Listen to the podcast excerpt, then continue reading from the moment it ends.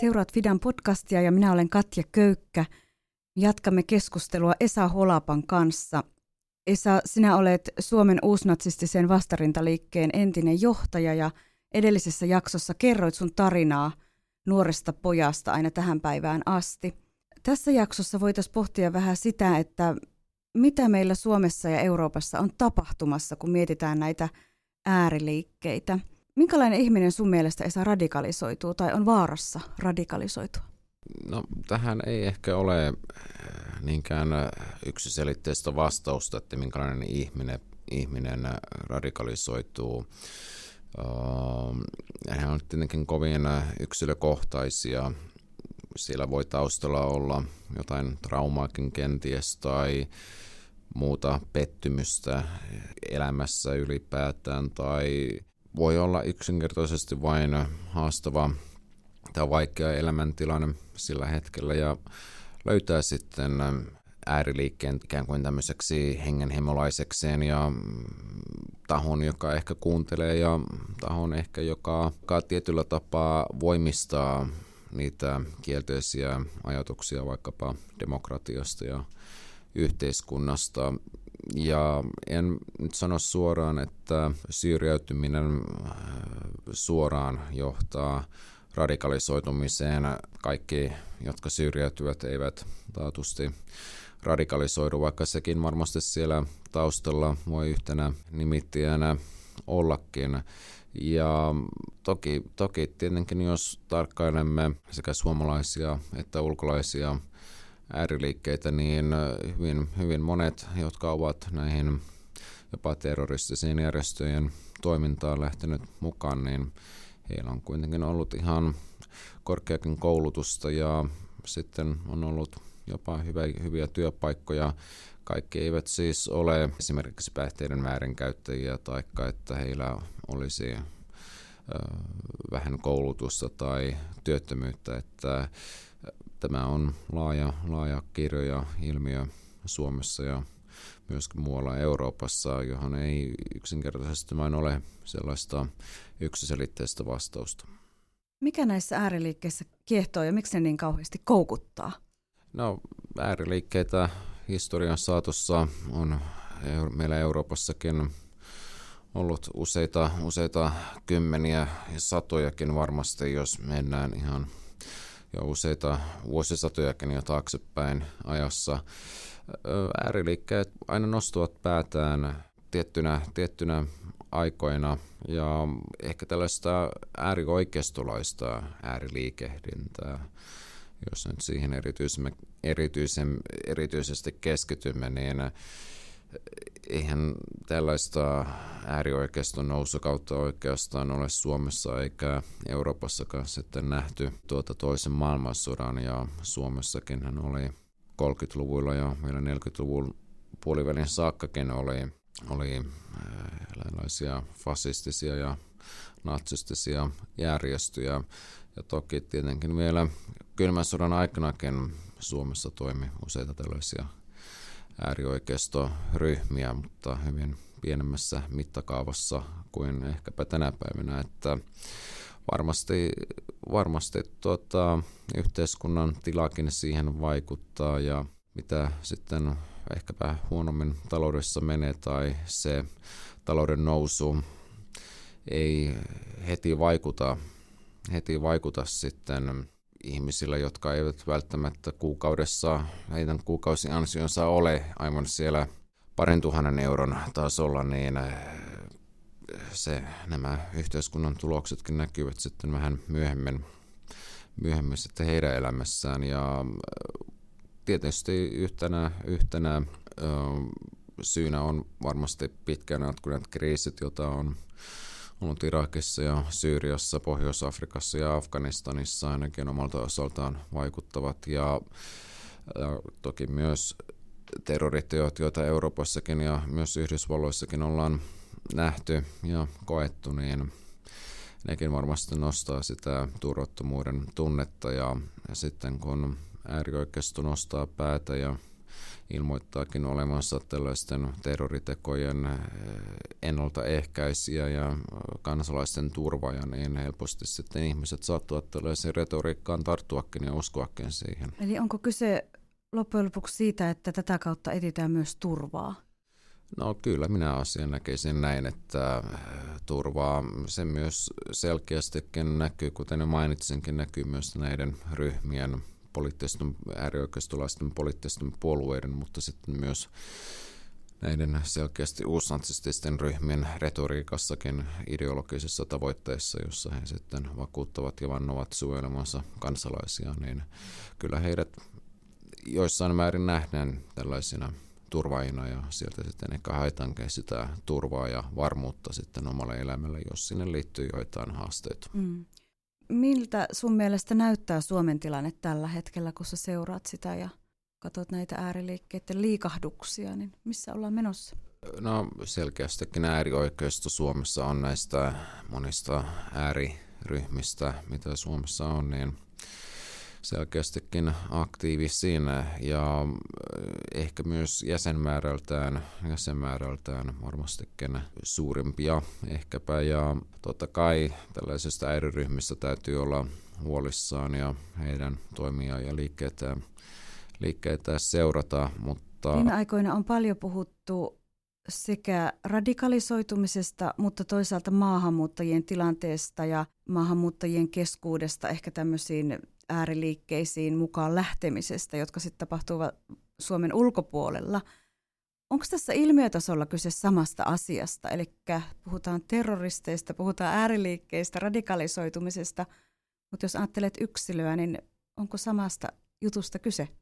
No voi olla samasta jutusta kyse, jos nyt puhutaan siitä, että kuinka sitten kenties maahanmuuttaja saattaa radikalisoitua, mitkä voivat olla maahanmuuttajan syitä, niin sekin voi olla muun muassa tämä osattomuuden tunne tai sitten kotouttamisen puutekin. Eli, eli ehkä ei koe sitä, että on päässyt riittävän paljon osaksi yhteiskuntaa ja sitten taas toisaalta varmasti nämä pitkät, käsittääkseni useita kuukausia pitkät käsittelyt, joissa sitten pohditaan ja mietitään, että saako joku henkilö Suomesta oleskelulupaa vai ei, niin sekin varmasti kuormittaa. Ja... Puhuit tuossa edellisessä jaksossa siitä, että sä olit jotenkin eksyksissä itses kanssa siinä vaiheessa, kun lähit mukaan tähän vastarintaliikkeeseen ja äsken mainitsit tämmöisestä osattomuuden kokemuksesta, syrjäytymisestä.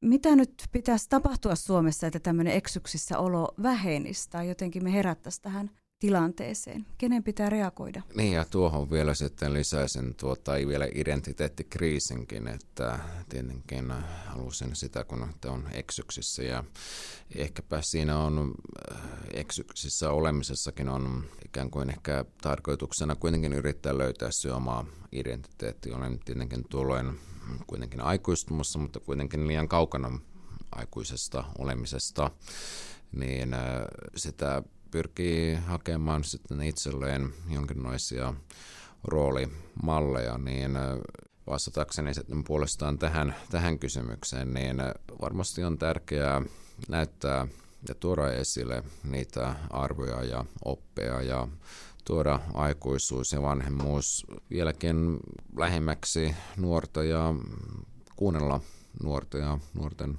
huolia ja murheita. Mitä sä ajattelet, että kenen vastuulla Suomen turvallisuus on? Pitäisikö viranomaisten olla jotenkin vahvempia tai viisaampia? No tietyllä tapaa turvallisuus on meidän kaikkien vastuulla. Jos havaitsemme tai tiedämme tai kuulemme jotain, niin olemme tietenkin sitten velvollisia aina ilmoittamaan eteenpäin. Ja viranomaiset varmasti tekee sen oman työnsä oman työnsä niin hyvin kuin vain voivat ja uskon, että asia on siinä mielessä viranomaistenkin puolelta hallussa, mutta tietenkin ajatellaan, että erityisesti jos nyt vetoan tähän nuorisopuolen, nuorisopuolen jolla olen töissä, niin totta kai tällä alueella työskentelevät ovat myös kasvattajia. Joillekin voi olla se ensimmäinen ja lähin ja myöskin ehkä puolueeton vanhempi ja sitä kautta sitten voi vaikuttaa myönteisesti tämän varttuvan nuoren elämään. Mitkä voisivat olla sellaisia merkkejä, joihin pitäisi tarttua sitten vaikka nuoren kohdalla, jossa ehkä on kyse siitä, että nuori on harkitsemassa jotakin tämmöistä ääriliikettä tai radikalisoitumista? Niin, nämä tunnistamiseen liittyvät kysymykset ovat myöskin, myöskin tärkeitä, että, että äh, esimerkiksi jos vaikka joku nuori mies tai nainen on kääntynyt sanotaan vaikka islamin uskon, niin mies alkaakin yhtäkkiä kasvattamaan partaa tai nainen, nainen äh, pukeutumaan islamin kulttuurin vaatteisiin, niin jotkut saattavat heti ajatella, että tämän, tässä on jonkinasteinen radikalisoituminen kyseessä, mutta kun kyseessä saattaa vain olla tällainen ja onkin ne useimmiten vain tällainen uskonnollinen herääminen, joten äh, tietyllä, tietyllä tapaa äh, se vaatii totta kai seuraamista. Ja äh, toki jos tulee esille sellaisia asioita, esimerkiksi jos vaikka sosiaalisessa mediassa alkaa tykkäämään tietyistä sivuista tai ehkä itsekin julkisesti tuo esille vaikkapa rasistisia, natsistisia ajatuksia tai selkeästi kaveripiirikin vaikka vaihtuu ja tulee, tulee niitä uusia tuttavia, jotka eivät ehkä olekaan ihan, ihan niitä vanhoja, vanhoja tuttuja koulusta tai tällä tavoin. Ja toki sitten osa voi näyttää pukeutumisellaan ihan selkeästi sen, että no okei, no pistänpä tästä nyt sitten vaikka pilotin päälle ja umpele siihen Suomen lipun. Se on esimerkiksi yksi merkki. Mutta jälleen kerran tässä täytyy totta kai korostaa sitä, että nämä ovat tietenkin hyvin yksilöllisiä tapahtumia ihmisen elämässä ja tärkeintä on, tärkeintä on että niitä kyetään seuraamaan ja tarkastelemaan, että missä vaiheessa sitten tulee se huoli, että koskaanhan, koskaanhan ei ole väärin kysyä, että jos on huolissaan jostakin ihmisestä, niin häneltähän voi kysyä ihan suoraan, että no mitä sinulle kuuluu. Lähteä sitä kautta selvittämään, kuin sitten arpoa turhan pitkän aikaa ja miettiä sitä, että no onkohan tuo nyt radikalisoitunut vai eikö hän tule radikalisoitunut, vaan kysyä ihmiseltä suoraan, jos sellaisen ihmisen jossain kohtaa. Ville tässä Fidasta moi. Konfliktit, radikalisoituminen ja hauraus ovat todellisuutta usealla Fidan yhteisömaista ja erityisesti alueilla, jossa työskennellään monietnisessä ja uskonnollisessa ympäristössä. Fidan kehitysyhteistyö rakentaa rauhaa ja luo toivoa ja tulevaisuutta maailman köyhille ihmisille ja se on meidän tavoite. Fidan hankkeessa rauhanrakentaminen on tärkeänä osana ja monissa maissa esimerkiksi kirkkokunnat onkin omaksunut roolin ruohonjuuritason rauhanrakentajana. Fidan hankkeen kautta esimerkiksi Jordaniassa on naiset saanut vertaistukea, kommunikaatiotaito, koulutusta sekä ymmärrystä eri-ikäisten lasten kasvatuksiin liittyvissä asioissa. Ja tätä kautta perheiden hyvinvointi on myös heidän kertomansa mukaan lisääntynyt ja vanhempien taidot huomioida lasten tarpeita lisääntynyt. Fidan toiminnan ytimessä on ajatus siitä, että voimaantuminen ja syrjäytymisen ehkäiseminen on myös yksi iso askel kohti rauhan rakentamista. Kuvasit tuossa edellisessä keskustelussa sitä, että sä teit aika pitkään salassa tätä. Ja toisaalta siinä vaiheessa, kun sun perhe reagoi, niin sä koit sen reagoinnin, että perhe on kääntynyt sua vastaan. Nyt jos sä mietit näitä nuoria, joista ehkä syntyy vanhemmilla tai jollakin opettajalla vaikka huoli, niin mitä siinä pitäisi tapahtua, että se muutos myös syntyisi siinä nuoren pään sisällä, eikä hän kokisi sitä semmoisena niin hylkäämisenä tai jotenkin hankalana väliintulona? No kyllä varmasti tuota, väittää sen näin, että edelleen puhun siitä, että on tärkeää keskustella ja kuunnella ja lähteä sitä kautta selvittämään, niin kenties tämän nuoren tai ylipäätään jonkun henkilön kiinnostuksen kohteita ja sitä kautta yrittää saada hänet löytämään jotain mielekästä toimintaa, joka ehkä veisi myös, veisi myös uh, hänen ajatuksiaan pois, pois sieltä ääriliikkeen suunnalta. Ja to, tässäkin vaiheessa totta kai täytyy myös ajatella niitäkin kysymyksiä, että mitkä ovat niitä tekijöitä, jotka vetävät sinne ääriliikkeeseen päin ja sitten niitä asioita, jotka vetävät ääriliikkeestä poispäin. Eli, eli on hyvä tehdä sellaista kartoitusta siitä, että mitkä ovat niitä asioita kunkin yksilön ja ihmisen kohdalla, mitkä ovat tavallaan työntäisi häntä pois sieltä ääriliikkeen puolelta. Paljon puhutaan nykyisin siitä, että yksinäisyys on melkein meillä kansantauti. Maahanmuuttajat on yksinäisiä, mutta myös me suomalaiset koetaan paljon yksinäisyyttä. Mikä sun vinkki olisi tämmöisen kohtaamiseen ja yksinäisyyden kuilun poistamiseen? No yksinäisyys on, on ongelma tai ainakin haaste ja itsekin aina välillä teen ikäihmisten parissa työtä ja sen huomaa monellakin, että on nämä ikäihmiset yksinäisiä, eivätkä esimerkiksi pääse omin toimin ulos tai sitten muut perheenjäsenet tai lapset asuvat muualla kuin heidän asuinpaikallaan, niin se, että en sano, että me, me suomalaiset välittäisi toisistamme, mutta ei se pahakaan tekisi aina vaikkapa soitella, jos tietää, että oma mummo tai vaari tai jompikumpi vanhemmista on yksinäinen ja ei ole sillä siellä ketään omalla asuinpaikallaan soitella ja kysellä kuulumisia ja pitää, pitää sitä yhteyttä. Oli se sitten yksinäinen nuori tai vanhus tai vaikkapa aikuinenkin, että se sitten, että miten yksinäisyyttä poistetaan, niin siihen ei tietenkään ole, ole tuota, täydellistä, täydellistä vastausta, mutta tiedän, tiedän sen tätä seniorityötä, kun olen tehnyt, että se puhelinsoittokin saattaa antaa viikoksikin voimaa ja vierailukin. Ja... Jos mietit tulevaisuutta, niin mistä syntyy toivo ja tämmöinen usko siihen, että tulevaisuus on ihan hyvä ja se säilyy Suomessa turvallisena?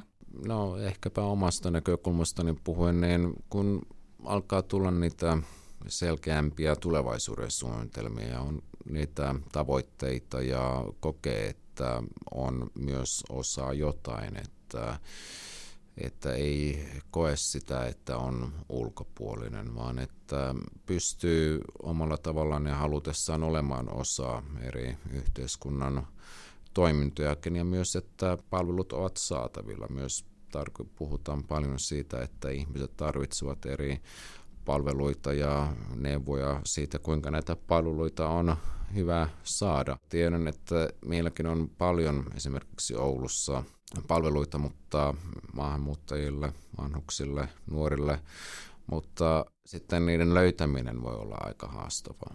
Eli tarvitaan tämmöisiä sillan rakentajia näiden välille. Sillan rakentajia, verkostoja ja keskusteluyhteyttä ja se, että ihmiset tulevat tunnetuiksi toisillensa, että ihmiset tietävät, että mistä löytyy mitäkin ja myöskin tiedottaminen varmasti on ja tähän voisi lisätä kaikki, kaikki tärkeät koulutukseen liittyvät asiat myös tämän saman sateenvarjon alle.